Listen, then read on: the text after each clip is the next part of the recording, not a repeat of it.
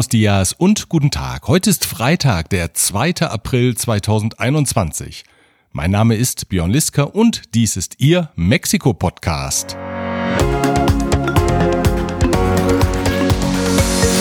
Dieses Osterupdate erreicht Sie mit der freundlichen Unterstützung von Rödel und Partner, Ihre maßgeschneiderte Wirtschaftskanzlei.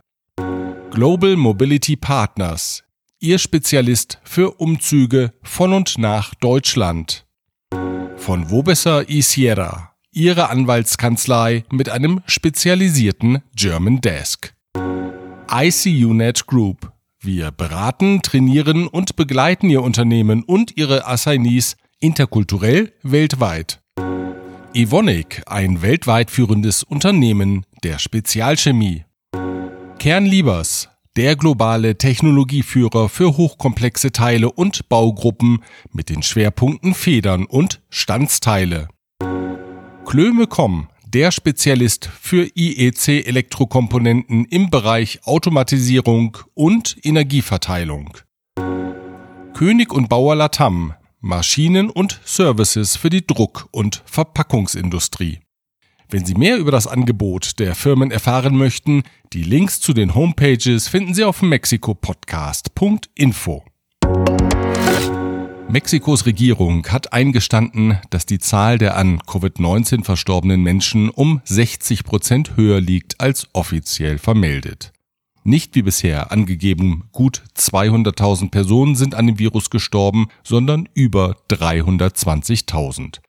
Diese Information veröffentlichte das Gesundheitsministerium am vergangenen Samstag auf seiner Webseite. Internationale Agenturen griffen die Daten auf und verbreiteten die Meldung. Dessen ungeachtet hält die Regierung an ihrer bisherigen Zählweise fest. Demnach sind bis zum gestrigen Donnerstag 203.000 Menschen an Covid gestorben, eine Zahl, die nun auch offiziell nichts mit der Realität im Land zu tun hat und dennoch von allen Medien veröffentlicht wird. Mit 320.000 Todesopfern ist Mexiko proportional zur Größe der Bevölkerung das Land mit der höchsten Covid-19-Sterblichkeit der Welt. Präsident Andrés Manuel López Obrador ist dennoch mit der Arbeit seiner Regierung zufrieden. Hemos hecho todo lo que hemos eh, podido realizar. Yo diría que ha habido una entrega total. Este, somos de los primeros en obtener la vacuna, en estar aplicando la vacuna. Lo eh, previmos con tiempo. Als Land mit zwei Gesichtern präsentiert sich Mexiko in diesen Tagen. Einerseits gut besuchte Strände und volle Flughäfen wie zu jedem Osterfest. Andererseits volle Intensivstationen, Schlangen vor Impfstellen und Menschen vor den Krankenhäusern, die um erkrankte Angehörige bangen. Einen neuen Rekord verzeichnete die Impfkampagne in dieser Woche. Fast 470.000 Menschen wurden am gestrigen Donnerstag geimpft. Die Regierung verspricht, dass das Impftempo weiter zulegen wird. Nach wie vor wird die Gruppe der über 60-Jährigen geimpft, die insgesamt 15 Millionen Personen umfasst. Geimpft wird derzeit mit den Substanzen Pfizer BioNTech, Sputnik, AstraZeneca, Sinovac und CanSino. Auch in den nächsten Wahlkampfwochen bis zu den Zwischenwahlen im Juni kann López Obrador seine tägliche morgendliche Konferenz Mañanera abhalten. Das hat jetzt das oberste Bundeswahlgericht entschieden. Allerdings dürfe er weder Wahlkampf betreiben noch seine persönlichen Präferenzen bezüglich der Kandidaten durchscheinen lassen. Er sei angehalten, in der werktäglichen Pressekonferenz die Erfolge der Regierung nicht zu erwähnen, so die Richter. Das US-Außenministerium hat in seinem Jahresbericht zur Pressefreiheit die Bedingungen für die Journalisten in Mexiko kritisiert. Dem am Mittwoch veröffentlichten Report zufolge gehen die Einschränkungen auch von der Regierung aus. Explizit genannt wird die Direktorin der staatlichen Nachrichtenagentur Notimex, San Juana Martinez Montemayor, die die Meinungsfreiheit in der Agentur eingeschränkt habe. Die größte Bedrohung für die Arbeit der Journalisten im Land gehe gleichwohl weiterhin von der organisierten Kriminalität aus, stellte das US-Ministerium klar. Präsident López Obrador hat den Bericht als Einmischung in innere Angelegenheiten zurückgewiesen. Er bezeichnete die international tätige Organisation Article 19, die in dem Bericht zitiert wird, als von konservativen Kräften finanziert und deshalb als Gegner seiner Regierung. Article 19 ist ein Zusammenschluss von 70 internationalen Gruppen von Journalisten und Herausgebern, die seit drei Jahrzehnten über den Stand der Pressefreiheit auf der Welt informieren. Bei einem Polizeieinsatz in Tulum im Bundesstaat Quintana Roo ist die 36-jährige Victoria Salazar Ariasa getötet worden. Die aus El Salvador stammende Frau hatte in einem Oxo-Geschäft für Krawall gesorgt. Beim Betrachten der Bilder entsteht der Eindruck, dass sie unter Drogeneinfluss stand. Die gerufene Polizei rang die Frau nieder, eine Polizistin drückte ihr über mehrere Minuten ein Knie in den Nacken.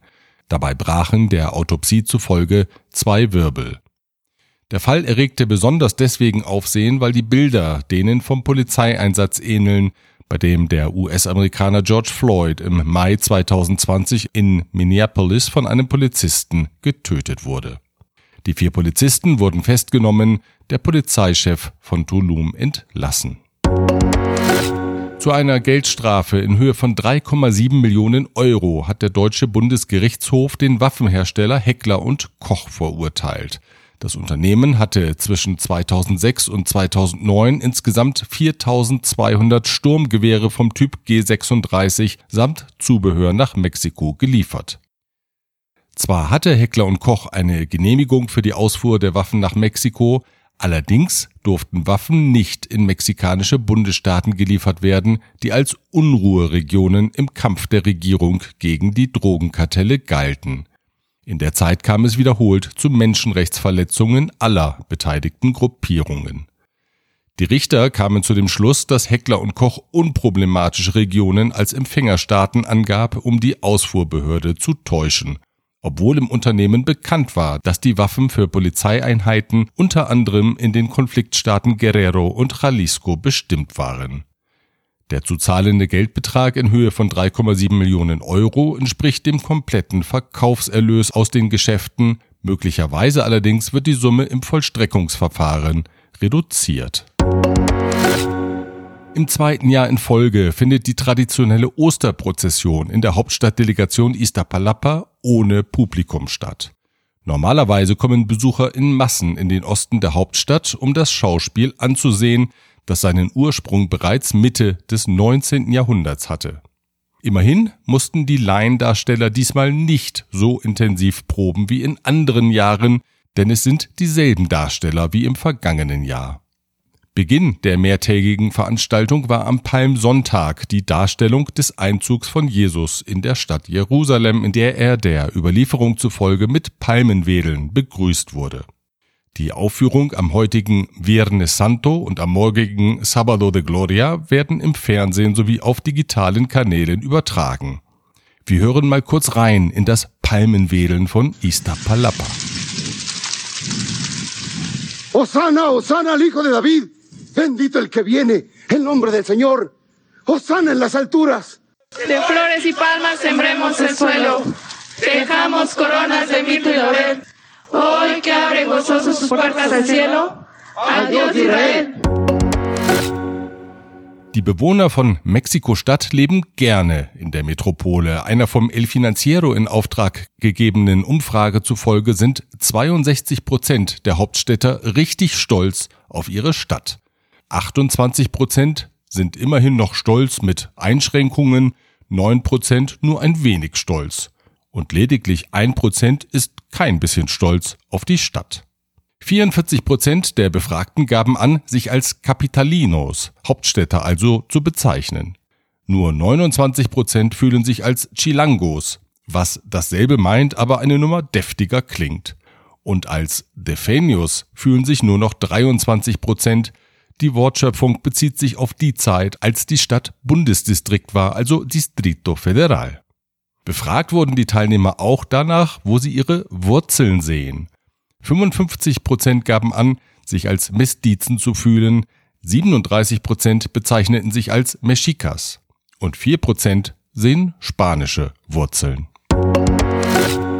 Tiefe und feste Wurzeln geschlagen haben viele Deutsche mittlerweile in Querétaro. Sie fühlen sich als Queretanos und lieben ihre Stadt. Diesem Lebensgefühl haben jetzt Thomas Wagner und Eva Maria Weininger einen Film gewidmet, den sie für das diesjährige Festival de Comunidades Extranjeras erstellt haben. Thomas Wagner ist Präsident des Centro Alemán Querétaro und Managing Director von WMP Mexico Advisors. Der knapp 24-minütige Film stellt Deutsche vor, die in Querétaro ihre neue Heimat gefunden haben und unternehmerisch aktiv sind. Die Palette reicht von kulinarischen Spezialitäten über die Ingenieurskunst bis zur ehrenamtlichen Arbeit für die Gesellschaft.